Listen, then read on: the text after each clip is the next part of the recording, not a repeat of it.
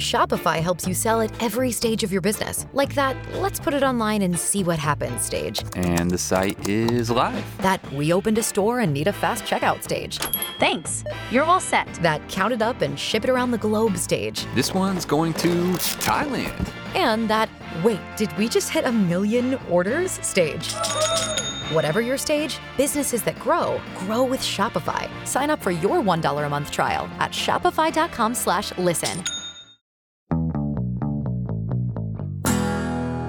Hey guys, it's Mike Rowe. This is episode number 194 of The Way I Heard It, and it's called Jon Stewart Owes Me $20.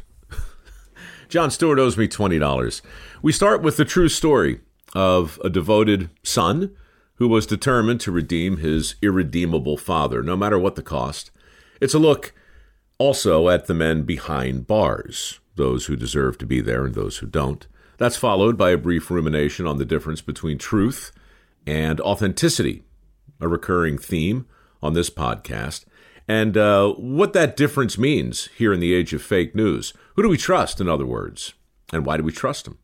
Why, for instance, was Jon Stewart, a fake newscaster, more trusted than Dan Rather and Anderson Cooper and Brian Williams? Well, we know with Brian Williams, but you get the idea. He was, Jon Stewart was the most trusted newsman back in 2008. And he wasn't even a newsman. For that matter, why do financial reporters keep asking me, Mike Rowe, to weigh in on economic issues that I'm not really qualified to discuss? I don't have the answers, but I have a theory, and I talked to a director named Paul Pennolino who might have uh, something interesting to add to the conversation. Paul's been working over at The Daily Show for the last 20 years, and he had a front row seat to what happened to Jon Stewart when America started trusting a comedian to tell them the truth more than they did professional journalists. It's a fun conversation. We'll reflect on uh, what might have happened had I hosted The Daily Show instead of Dirty Jobs, which, spoiler alert, very nearly happened.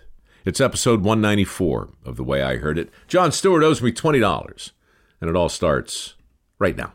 Waiting on a tax return? Hopefully, it ends up in your hands. Fraudulent tax returns due to identity theft increased by 30% in 2023. If you're in a bind this tax season, LifeLock can help. Our US based restoration specialists are experts dedicated to helping solve your identity theft issues. And all Lifelock plans are backed by the Million Dollar Protection Package. So we'll reimburse you up to the limits of your plan if you lose money due to identity theft. Help protect your information this tax season with LifeLock. Save up to 25% your first year at LifeLock.com slash aware. Chapter 16 The Men Behind Bars. Jimmy ran a very successful business for a very large company in a very competitive industry. After just two years, his revenues were in the tens of millions of dollars, and his customers were hopelessly addicted. The boss was pleased, very pleased. But on February 12, 1985, Nicky turned up dead, and things got complicated. Nicky wasn't the biggest earner on Jimmy's crew, but he was, in many ways, the most important. He wasn't just an earner, he was the heart and soul of Jimmy's operation, and his death left a big hole, a hole that had to be filled immediately. But who could fill it? Jimmy set out to find a replacement for that which had been irreplaceable. At the same time, halfway across the country, an Indiana farm boy wrestled with a very different kind of challenge. Tracy's dad had been arrested for murder and sentenced to life in prison. Clearly, the conviction was a bum rap. The state had spent millions of dollars prosecuting Tracy's dad, while the defense had spent less than $7,000 defending him. Plus, the wise guy, who'd allegedly hired the boy's dad to murder a judge, had been released in some kind of plea bargain. To top it all off, the judge who had condemned Tracy's father to a life behind bars had been one of the victim's pallbearers. The whole setup stunk. Tracy was determined to get his dad an appeal. Of course, that would require the services of a real lawyer, something that would cost real money. So, the 24 year old farm boy from Indiana did what he felt he had to do. He assumed a new identity and went looking for the kind of job that paid the kind of money he needed.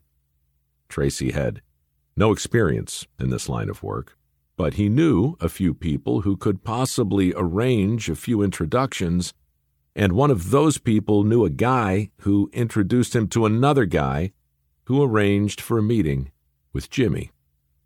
It was a pivotal moment for the kid from Indiana. There was no denying his nervousness when he walked into Jimmy's bar for a sit down. You know who I am? Tracy nodded. Yes, sir.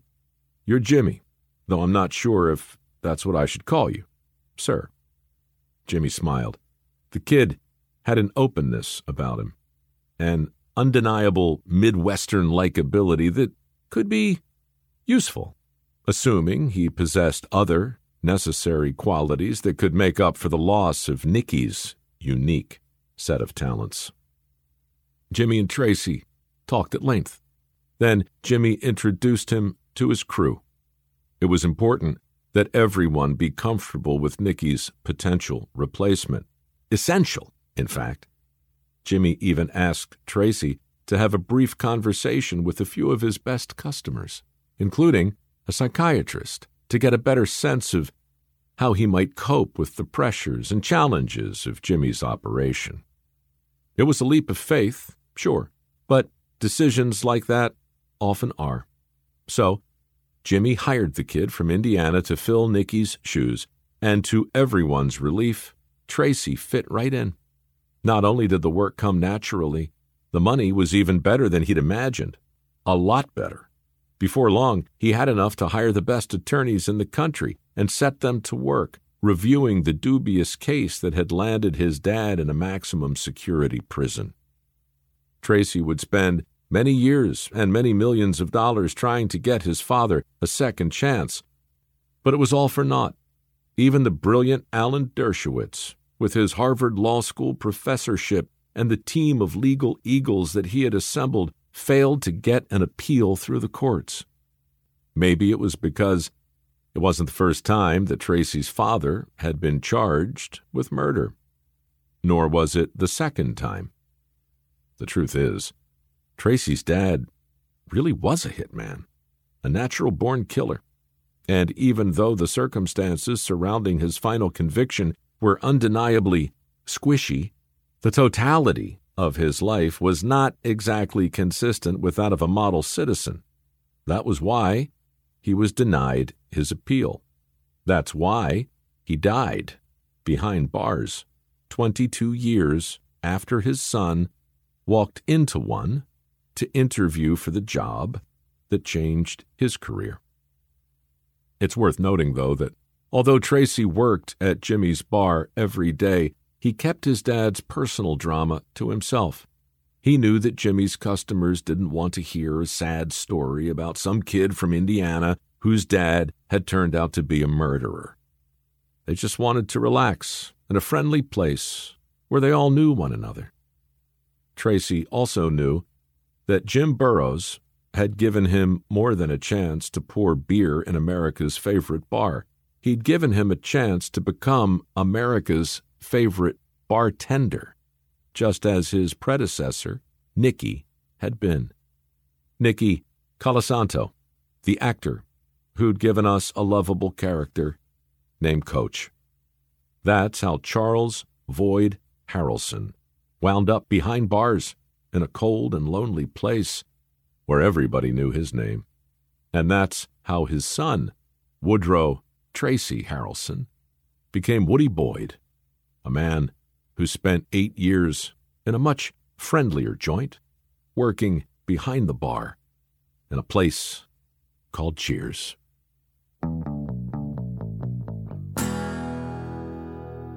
To live outside the law, you must be honest. That is a direct quote from Bob Dylan, and it came to mind while I was sitting at the bar in Grumpy's writing the story you've just heard.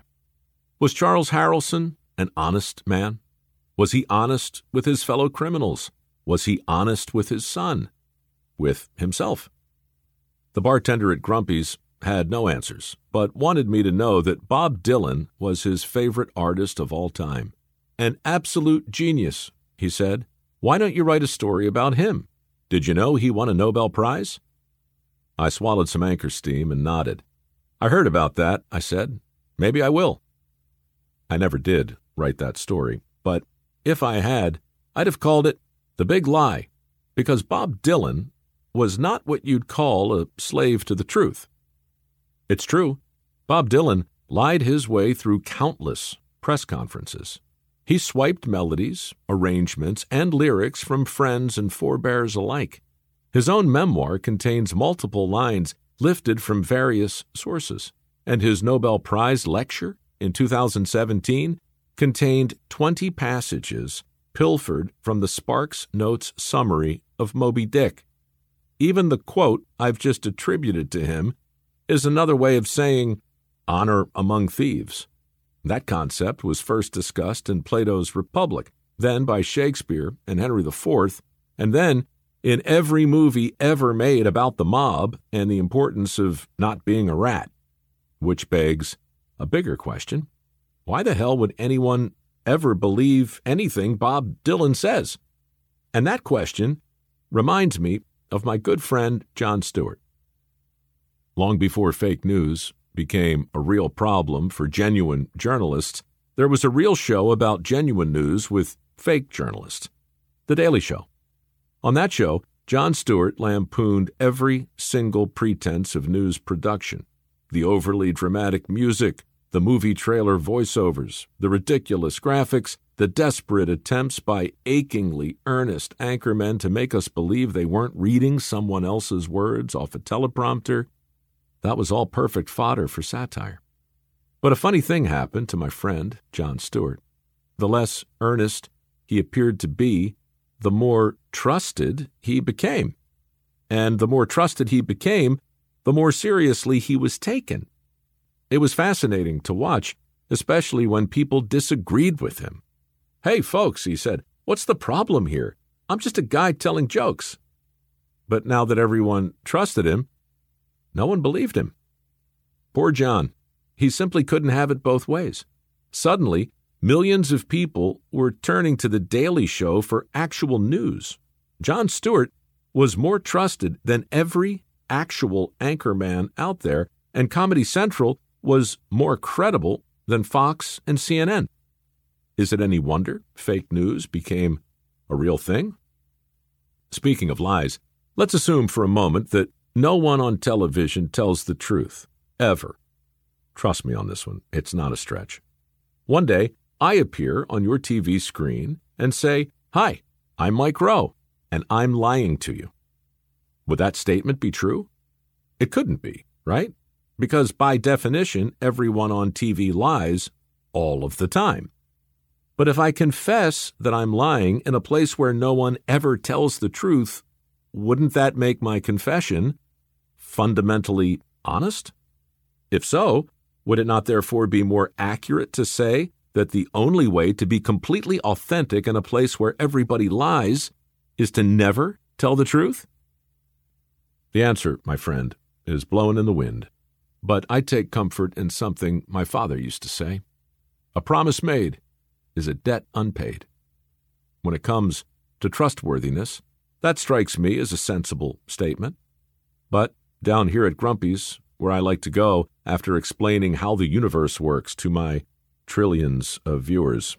My ethics tend to be a bit more situational, so I'm going to have one more anchor steam and think seriously about the pros and cons of plagiarizing the next chapter and dedicating it to my good friend, Bob Dylan. What if you could have a career where the opportunities are as vast as our nation, where it's not about mission statements, but a shared mission? At U.S. Customs and Border Protection, we go beyond to protect more than borders from ship to shore, air to ground, cities to local communities. CBP agents and officers are keeping people safe. Join U.S. Customs and Border Protection and go beyond for something far greater than yourself. Learn more at cbp.gov/careers. Okay, so Mike, I noticed something about uh, this uh, previous chapter that we've just heard, and that is uh, you seem to be seem to be stretching the truth just a little bit. Uh, trillions of fans. You're friends with Jon Stewart. Uh, I these are things I didn't know. Well, yeah, Jon and I met once or twice. We're friendly. Trillions of fans might be gilding the lily just a tad, but Bob Dylan is a liar. 100%. 100% okay. guaranteed on that. No, look, this was it's it's kind of a confusing chapter. It's almost worth listening to twice. In fact, I I had to. Uh, but I wrote it the way I wrote it because this is where the book, for me anyway, starts to talk to itself. And the big idea in the chapter is to juxtapose the differences between truth and authenticity. You can be incorrect and still be authentic. And learning that has always been kind of interesting for me. So, yeah, I dropped Bob Dylan's name because many people still consider him to be the, one of the most authentic musicians of all time. But he plagiarizes all over the place, always has. And he makes no apologies for it. The other thing about this chapter too is uh, you mentioned Jon Stewart uh, and you mentioned the Daily Show, and you and Jon Stewart, I would say, share a bit of interesting real estate in the American zeitgeist because you guys both were on hit shows about the same time, about the same age, and you both, as a result of that, got to be known as very trustworthy people. Isn't that true? Well, I mean, opinions vary, obviously, but if you look at the lists and the polls and the surveys, yeah, that that caught my eye years ago. Jon Stewart in 2008 was uh, more trusted in the journalism business than Brian Williams, Anderson Cooper, uh, Dan Rather, uh, all of them. Crazy. He, he he was rated the number four most trusted journalist, I think, of all time. And he's and not even a journalist. He's, and he's not a journalist, right? And so that same year, Forbes rated me the, no, the number four most trusted celebrity. Now, mm. you know, why?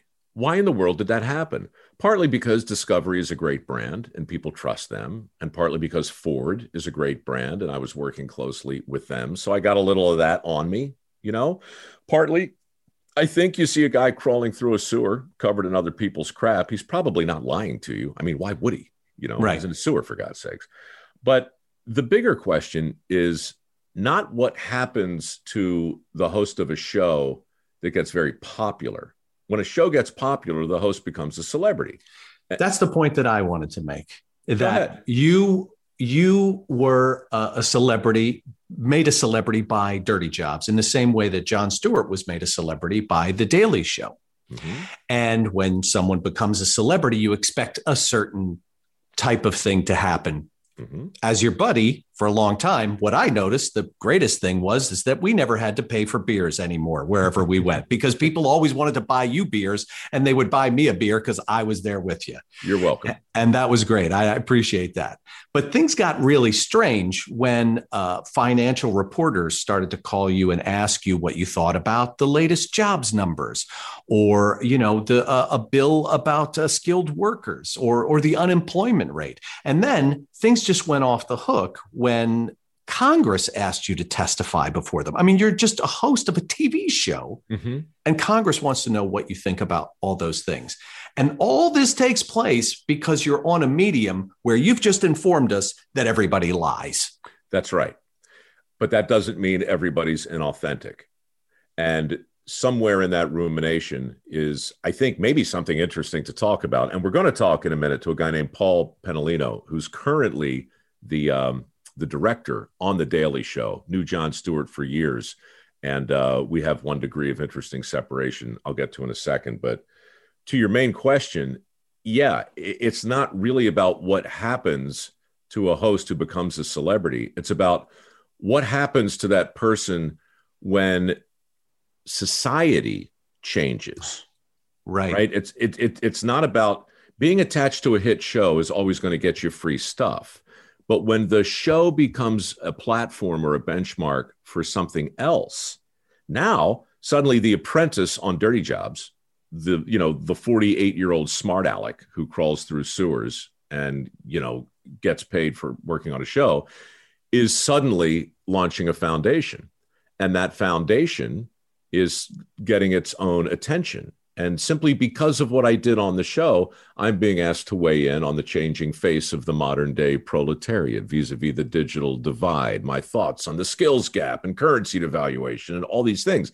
I'm so completely out of my lane that that I have to admit it. But in admitting it, nobody threw me out of the room. It makes you more credible. So I think what I want to say is that in 2008, Jon Stewart was suddenly being looked at as a serious journalist. Right. And, and now I'm being looked at as a serious and credible spokesman for closing America's skills gap. And look, I don't I don't want any credit or blame. I just think that the odds that Dirty Jobs just got rebooted is relevant, I think, to the fact that The Daily Show is still on the air. People still watch The Daily Show to get their news. And that says as much about the news industry, I think, as it does about anything else. But Jon and I both got caught up in something much larger than our individual shows or careers. And that's what I wanted to talk about. Yes. And you share a little bit more than just the fact that you both are viewed by the public as trustworthy people. You share a little bit of Twilight Zone world material on the Venn diagram. Am I right? You can't make it up, man. I mean, the truth is, I could have hosted The Daily Show. Mm-hmm. And, and I don't say that as if, boy, I really think I could have. I mean, I was hired to host The Daily Show twice twice. And wow, I haven't talked about this a lot. I have in the past just to sort of uh, articulate what rejection feels like mm. in this industry because it was the absolute epitome of rejection for me. But in 1996, Madeleine Smithberg, who was hired by Doug Herzog to to create a new show, embarked on a giant talent search. She saw everybody, everybody on in in LA and in New York. And I was living in both places back and forth at the time. So I auditioned for her twice. And then I got called back. And then she offered me the job. Hmm. It's yours, Mike. We're going to make a great show together. We want your point of view and we want your sense of humor. And this is going to be an entirely new thing. And I was very excited. And she invited me to come in to meet the uh, the writers on a Monday. This was on a Friday. We had this conversation. She said, Come in Monday, meet the writers, and let's get started. So I was very excited. And I walked in on Monday into the writer's room, and there were no writers in the writer's room. there was just Madeleine Smithberg sitting there looking very much like an unfunny person, you know. And I said, What's up? And she said, Well, over the weekend, my boss, Doug Herzog, got Craig Kilborn out of his contract at ESPN. Don't. They had always wanted Craig and um, ESPN finally let him out of it, and Craig took the job. So he was in, I was out. They offered me a correspondent role. I passed because Dick Clark was sniffing around, and I thought it'd be better to host a game show than be a correspondent on a show that had never even aired yet. And so I moved to LA, and I thought that was that. And it stung. It wasn't devastating, it was disappointing. But then. Then what happened? Oh my God, dude.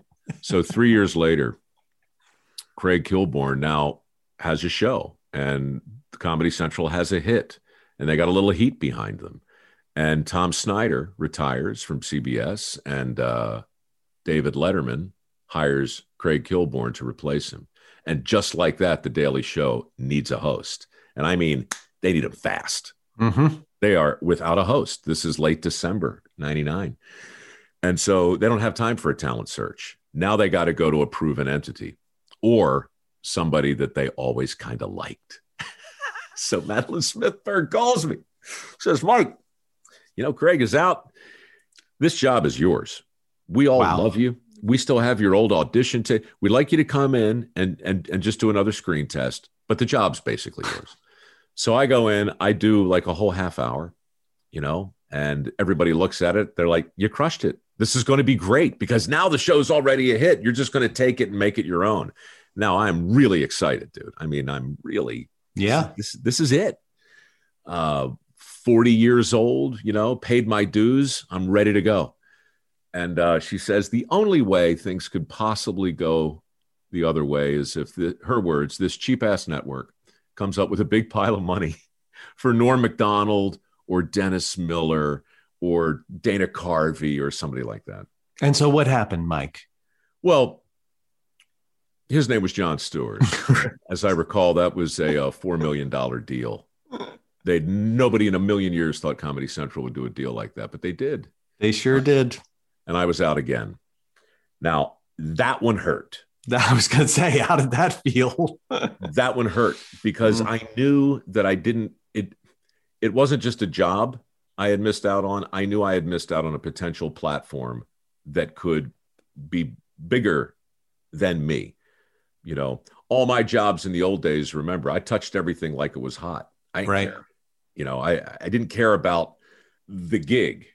Um, this gig I cared about, and I didn't get it.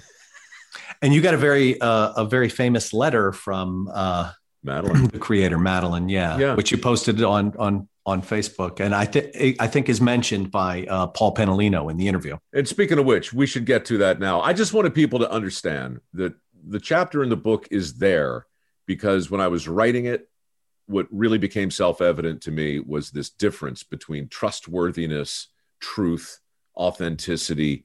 You know, the advent of fake news really began back in 2007, 2008. And when you look at where we are today, and when you look at the levels of skepticism, and when you look at what's going on with the canceling of the culture, you know, this is not a this is not a political conversation you're about to listen to but but it is a conversation i think about a couple of guys who found themselves attached to shows that turned out to be relevant in ways that nobody anticipated.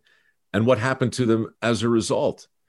You really can't script this kind of thing and so we didn't I'm, I'm really glad to hear that yeah since we did uh, his name's paul pennolino he's about 60 years old he's been directing great shows for decades. He has some smart stuff to say. It was a great conversation.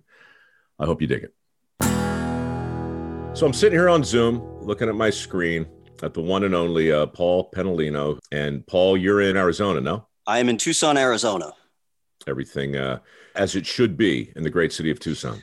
Everything is as it should be, uh, Mr. Rowe. It, we're in early April and it's 94 here today, which is unseasonably toasty and uh, you you you don't want to be here in uh, July and August. No, I've been there in July and August, yeah. and I said those very words out loud. By the way, it's um, it's Mr. Mike Rowe. Okay, I think I've okay over the years. I apologies. What just happened in the book was that I kind of lied a little bit and described Jon Stewart as my good friend. I've been on the Daily Show. I met Jon once, but I was trying to make this this larger point about certain shows that come along at certain times that wind up making people weirdly credible. And Jon Stewart became incredibly credible, incredibly fast.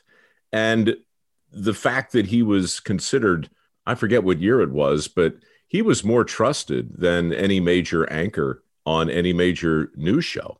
And The Daily Show had become a more trusted source of news than ABC, CBS, NBC, Fox, CNN. I mean, all of them. And it it was such a crazy time. And you were there at that yep. point. You would have been an associate director. And at the same time, um, no, I'm hosting Dirty Jobs, and Dirty Jobs is getting rated through the roof as well. And I'm being described as weirdly credible in part i think because i was the ford guy at the time but i was also working for discovery and a lot of people love that network. And so uh, you know I'm, I'm not comparing myself to Jon, but i am looking at it and saying from your perspective what was going on at the daily show that made it so unique and special circa 2007 2008 and beyond? Well i think 9-11 changed everything and I, I think it it it changed the the genre that I work in. Certainly, you know, Jon was was and is extremely bright person, and I, I think he he evolved into the role and into the time, and also I think part of it was the news was doing such a terrible job. I don't think that Jon's mission was to go out and be more credible than Peter Jennings or or Brian Williams at, at the time. Uh, it it just happened through the, the the events of the world news evolving into what I like to call the squabble culture. Mm-hmm. Follow the money, right? The 24 hour news networks, I feel, are the, the, the, they're the worst thing to happen to uh, uh, America yet. Well, what did you think when Jon went on? What was it, Crossfire? And it was Yes. uh, it was Tucker and uh, Paul Begalio, I think. Yeah, yeah. That was And- a big deal. I mean, a lot, a lot of people watched that, and uh, it felt like it brought a lot more attention to the Daily Show. I think that was I was talking to Chuck about that a couple of weeks ago, and I think that was that was the pivotal moment. And and in in his defense, he, you would often hear him say, "I- "Hey guys, I'm I'm just a comedian." Yeah. Right, but it the the beast changed all that. You know, when Right. when he when he went on Crossfire, and as you hear him tell the story now in subsequent interviews, he said, "I was just having a bad blood sugar day that day, um, and he was ornery." And I believe a little bit of that, but I I think he was also uh, in order to do the job of of the the Daily Show host, you had to consume all of that psychological bilge uh, on MSNBC, on Fox, CNN, on the squabble culture channels. And I think when he went on Crossfire, he had told them, I, I think I'm quoting, he, he said, you're, you're ruining America. right. And at the time, I remember sitting, I wasn't watching it at home, but everybody the next day at the office was talking about it. And I, I thought, that's a heck of a thing to say, especially when you're in somebody else's house. Yeah, he was a guest on that show. Yeah. They were really taken aback. And it, looking at it through the rearview mirror of that many years, there was something prophetic uh, about that statement. You know, Well, I mean, it wasn't. I don't think anybody really uh, pushed back against the idea that that level of squabbling was counterintuitive or maybe even counterproductive. I think the thing for Jon that was interesting was that he he appeared to verge out of his lane right? And i say this as a guy who gets accused of doing the same thing from time to time. He's a comedian and he's writing jokes and he's always been quick to point that out whenever things get heated or controversial. But at the same token he's he's a man with an opinion and a platform and he was there. He had a front row seat as the country was becoming more and more heated and more and more divided and he could see it happening. And you know it's not to me a question of whether he was right or wrong to say what he said the pushback came because where does a comedian get off weighing in on something so consequential? What does he really want to be? What does he really want to do with his platform? And i only pointed out because the same thing is happening now everywhere. You know, I run a foundation, and if I say something about infrastructure or about education or about the skills gap or any number of other things, well, I get a certain amount of permission to do that because of the foundation. But, you know, not a week goes by where somebody doesn't look back into my curriculum vitae and say, wait a second, the Dirty Jobs guy sang opera? How's that possible? You know, this advocate for the trades was on a home shopping channel. How is that possible? It can't be possible. He must be a fraud because two people, you know, one person can't be two things at the same time.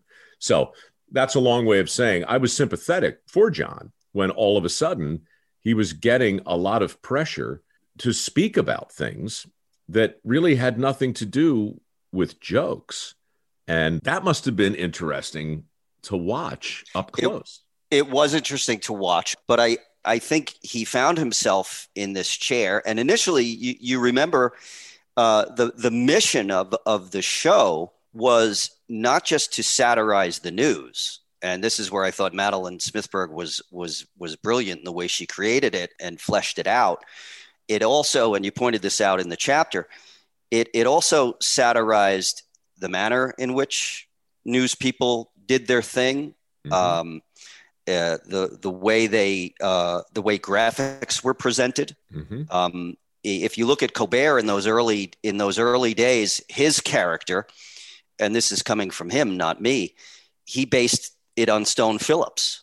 Mm-hmm. But I, I think I think Jon just found himself the beast e- evolved around him rather than the other way around. And I, I I'd have to ask him this. I don't know if he ever struggled internally with, well, wait a second, I'm I'm no longer a comedian in the classic sense of the word. And and I feel like, well, good for him. You know, he read the the way the wind was blowing and adjusted accordingly. Yeah, and I think, and again, I this would be a question for for him rather than me, but I feel like I I was there long enough and in, through a lot of you know presidential cycles and national events. I think he's a very passionate person.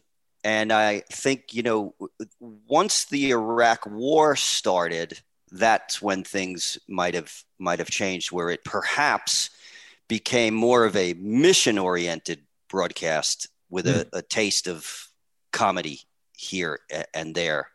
I just think it's fascinating. Once you realize you've got millions of people watching you for to be informed, not just to be entertained, but to be mm-hmm. informed, right? You, you either pivot or you don't. You either stay in your lane or you don't. And on the other hand, sometimes, um, and and this is why I put it in the book too.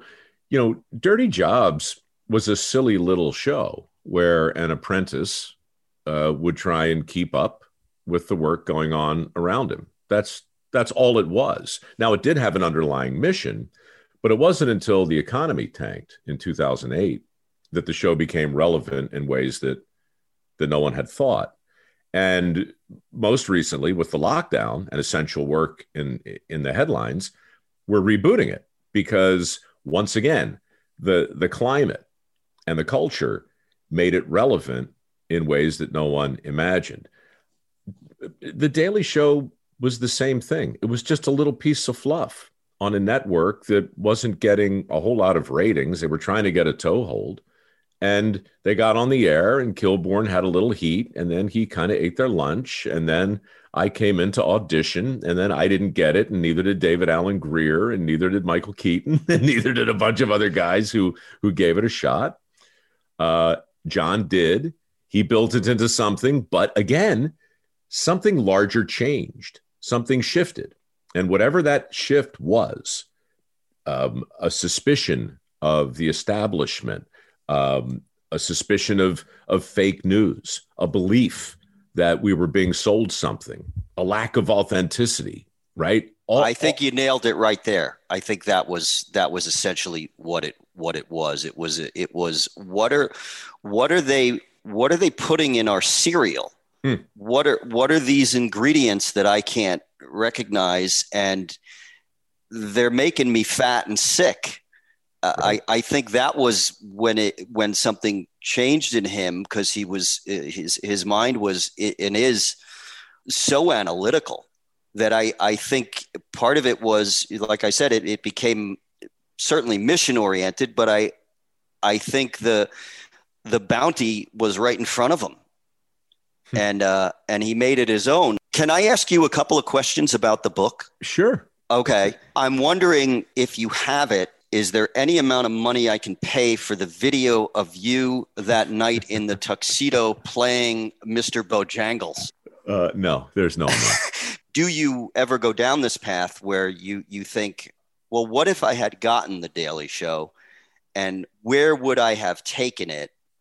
I can tell you what I think about the likelihood of what would have happened had I gotten the gig on the Daily Show. But I'm no less interested in what Jon Stewart would have done on Dirty Jobs. And I think because we're different people, you know, we have different opinions. We certainly come from different backgrounds. He could have turned Dirty Jobs into something more entertaining and fundamentally different simply because he would have written his own stuff. Would I have made uh, the Daily Show better? No, no way. Would I have made it different? Sure, because I wouldn't have simply read what somebody put in front of me. Mm-hmm. But look, I mean, didn't he butt heads early on? Wasn't there a real weren't, weren't there real problems with the existing writers to some degree? Yes. I mean, yes, that, and that must that, have been a thing. That was a sea change. Uh, there was a lot of well, that's not how we do it. Right. And I think for a while, admittedly, he was, oh, okay. And you can't, as people that do what you do and what what he does, you're you're writers, you're storytellers, you're performers. He could no longer ignore that. You got to be who you are. Dan Rather used to say that um, if you're in front of the camera long enough, you are who you are. That's who you are. Oh, or it will define you. Yes. Yeah. If if if you don't know who you are, the camera will decide for you, and the audience will absolutely confirm it. That's the crazy power, right? Yeah, and, and I'm I'm not in front of the camera, but I am interested in what makes you guys tick because you're you're both alike in the sense that you're you're not gonna play a part that somebody else has written. You you have to be who you are and listen to your own voice. But look, I mean, this is interesting because I think Jon did a great impersonation of a host and a pretty good impersonation of an actor for a long time before he wound up in that chair. And I say this as a guy who spent 20 years impersonating a host. I hit the mark. I I said the lines. I never I never owned it. You know, I touched everything like it was hot. And I was very happy with the trajectory of my career because I didn't give a damn about anything I was working on. It wasn't until my mother gave me a hard time to do a show that looked like work for my pop. It wasn't until things got very, very personal mm-hmm. that all of a sudden things started to matter to me that never mattered before. Remember, I, I came out of infomercials home shopping. I didn't, I really didn't care. It just, it, it didn't matter to me too much about the quality of the project. The quality of my work mattered, but the project itself didn't. Totally understand what you're saying. This to me is the seminal thing. Dirty jobs all of a sudden mattered to me more than my performance in it. And that was a first. And I felt like when I watched The Daily Show, looking at Jon, he understood that this thing suddenly had a bigger audience, it had a bigger mission, and the stakes were suddenly higher. And that's when you have to break some eggs. In Jon's case, it sounds like he fired some writers and he pushed back against um, he pushed back against the network. You know, I had to do something similar. I stopped shooting second takes. I insisted a behind the scenes camera include the crew. I didn't want the viewer to think we were producing a show. I wanted them to feel like they were out in the field and along for the ride. And that was heretical. That was a very, very tough sell at the time, but I felt like it mattered. And, you know, some hills you climb, some you die on. Yeah, I think you probably had a uh, that that dynamic was in place for you, but I would venture to say that to your point earlier that this was a, a tiny network, Comedy Central. No, no, nobody was watching it. So once Jon started to register a little blip on the EKG meter, I think Doug Herzog's a smart guy, and Doug said, "Oh, let's let's let this guy run with the line." But I think it was probably easier, for lack of a better word, for Jon to go that path than yours. You probably had a, a, a tougher fight than he did. I did, but only for a time, you know, and then there was a lot of push and pull. You know, you have a different kind of conversation when you're trying to get a show on the air, when you're trying to develop a hit, than you do when you're trying to protect your flank. And remember, for Dirty Jobs, that show was wildly off brand. The Discovery Channel, when that first went on the air, they were not delighted when it rated well.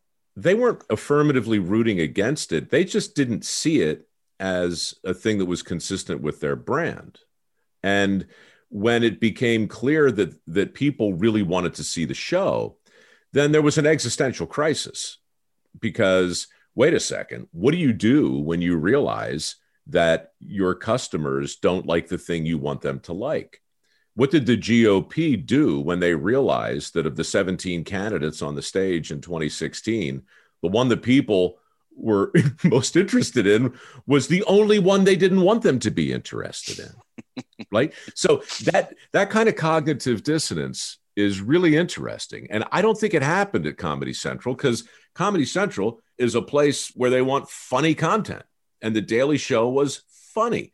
And you could argue over the nuances and, and, and, and direction, but Dirty Jobs was an outlier and a free radical. And there were no other shows like that. So to get a show that was off brand on the air and then ultimately see 30 or 35 shows evolve from it, right? Nobody gets credit for that, including me. It just happened because in fits and starts, we we all kept playing the cards we were dealt as best we could. And what came out the other end right now in 2021 is a reboot for crying out loud 20 years after the thing went on the air. Amazing. Can't make it up. You know, and meanwhile, the Daily Show is still on and I'm still not hosting it. well, yeah. Um, you know, the, the world has changed and it, it's changed very fast as it relates to the business we're in and comedy and news. And I've been doing this a long time, both in, uh, you know, network control rooms. And as I think I told you in my little thing I wrote, that I, I took this job because I was exhausted. Yeah. I wanted normal hours. But I, I don't know where news is going, and I don't know where this satirical genre that I find myself currently in is going. And sometimes I wonder if if the if in fact the market's saturated. Oh, sure, it's saturated. Yeah, of course. Look, he, you could fill a book with what I don't know, but I do know this. I I'm supposed to be somewhere at five o'clock, and the next time you talk to your interns, I would be uh, grateful if you if you found my old Facebook post and shared that story because you reminded me of it. Madeleine Smithberg did write me a rejection letter for what at the time felt very much like my dream job, and yes. um, those disappointments are real. They happen to everyone. Yes, they do.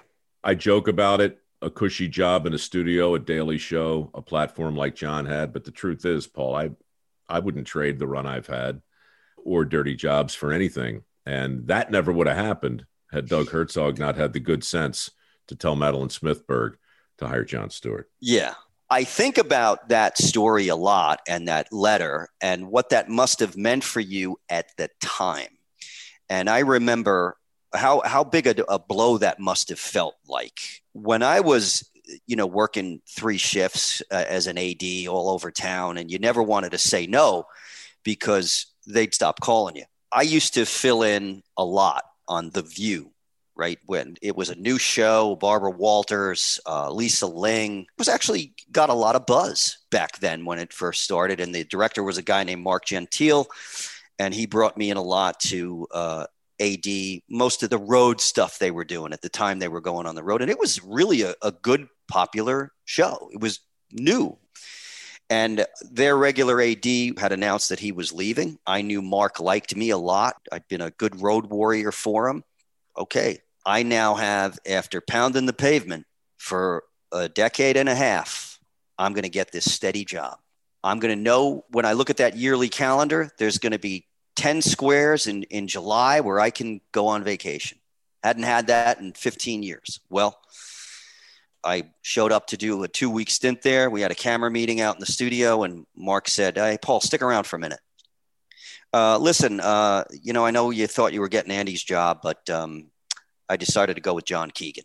Uh, okay. Uh, we'll still use you from time to time, you know, when there's an opening. All right. I'll see you in the control room. And we were live back then. Yeah. And I got through the show and I, uh, Mike, I was on the floor. This is the end. This is it. I didn't get the job as the associate director on The View. It's all over. I was such a disaster, but if if I had gotten that job, I probably wouldn't have uh, stretched my wings as as a director. And I don't know what's out there for me next, and I I wouldn't be. Uh, uh, at all surprised if somewhere down the line you uh, you were doing something uh, very similar on a on a daily basis with a show of, of that you made your own. Well, look, it would be a terribly, terribly boring life if we could look into the future and and see exactly how it all played out. But you've had a hell of a run. You're a terrific director. You're a, uh, a gentleman and a scholar. Thanks for coming on our little podcast. I I appreciate it. And next time you see Jon Stewart, tell him uh, tell him to forget about that twenty bucks he owes me. We're all good. I will. And this is fantastic. Truly a, a delightful uh, read. And uh, you weave a yarn as good, if not better, than Garrison Keillor. Uh, That's some- truly. That's some tall cotton, Paul. Yeah. Thanks again. I I really appreciate it. You Oh, take care. You do the same. Pleasure. All right. Adios. All right. The book, incidentally, to which Paul so kindly refers, is The Way I Heard It, now available at Audible and wherever people download books. If you can't wait another week for the next chapter, you can go ahead and download it now and enjoy. I'll be back, though, next week with another interview. In the meantime, if you enjoyed this one, and even if you didn't, do me a favor and give us five stars, won't you please? I hate to ask, but these reviews really, really help. And because the format of the podcast has changed, it's really useful now uh, for people to know if people are digging it. Feedback on my Facebook page has been terrific, but if you got a sec over at iTunes, give us five stars. It really does make a world of difference. And subscribe Righto, says Chuck. Subscribe to the way I heard it. Where, where do they do that, by the way? uh, on Apple or wherever, whatever. You know, wherever, whatever, no pressure. see you next week. And by see you, I mean, like, you know what I mean. Say cut, would you, please? Cut. Thank you. Waiting on a tax return? Hopefully, it ends up in your hands. Fraudulent tax returns due to identity theft increased by 30% in 2023. If you're in a bind this tax season, LifeLock can help. Our US based restoration specialists are experts dedicated to helping solve your identity theft issues. And all LifeLock plans are backed by the Million Dollar Protection Package. So we'll reimburse you up to the limits of your plan if you lose money due to identity theft. Help protect your information this tax season with LifeLock. Save up to 25% your first year at LifeLock.com slash aware. For the ones who work hard to ensure their crew can always go the extra mile, and the ones who get in early so everyone can go home on time, there's Grainger, offering professional grade supplies backed by product experts so you can quickly and easily find what you need. Plus, you can count on access to a committed team ready to go the extra mile for you. Call, clickgranger.com, or just stop by. Grainger, for the ones who get it done.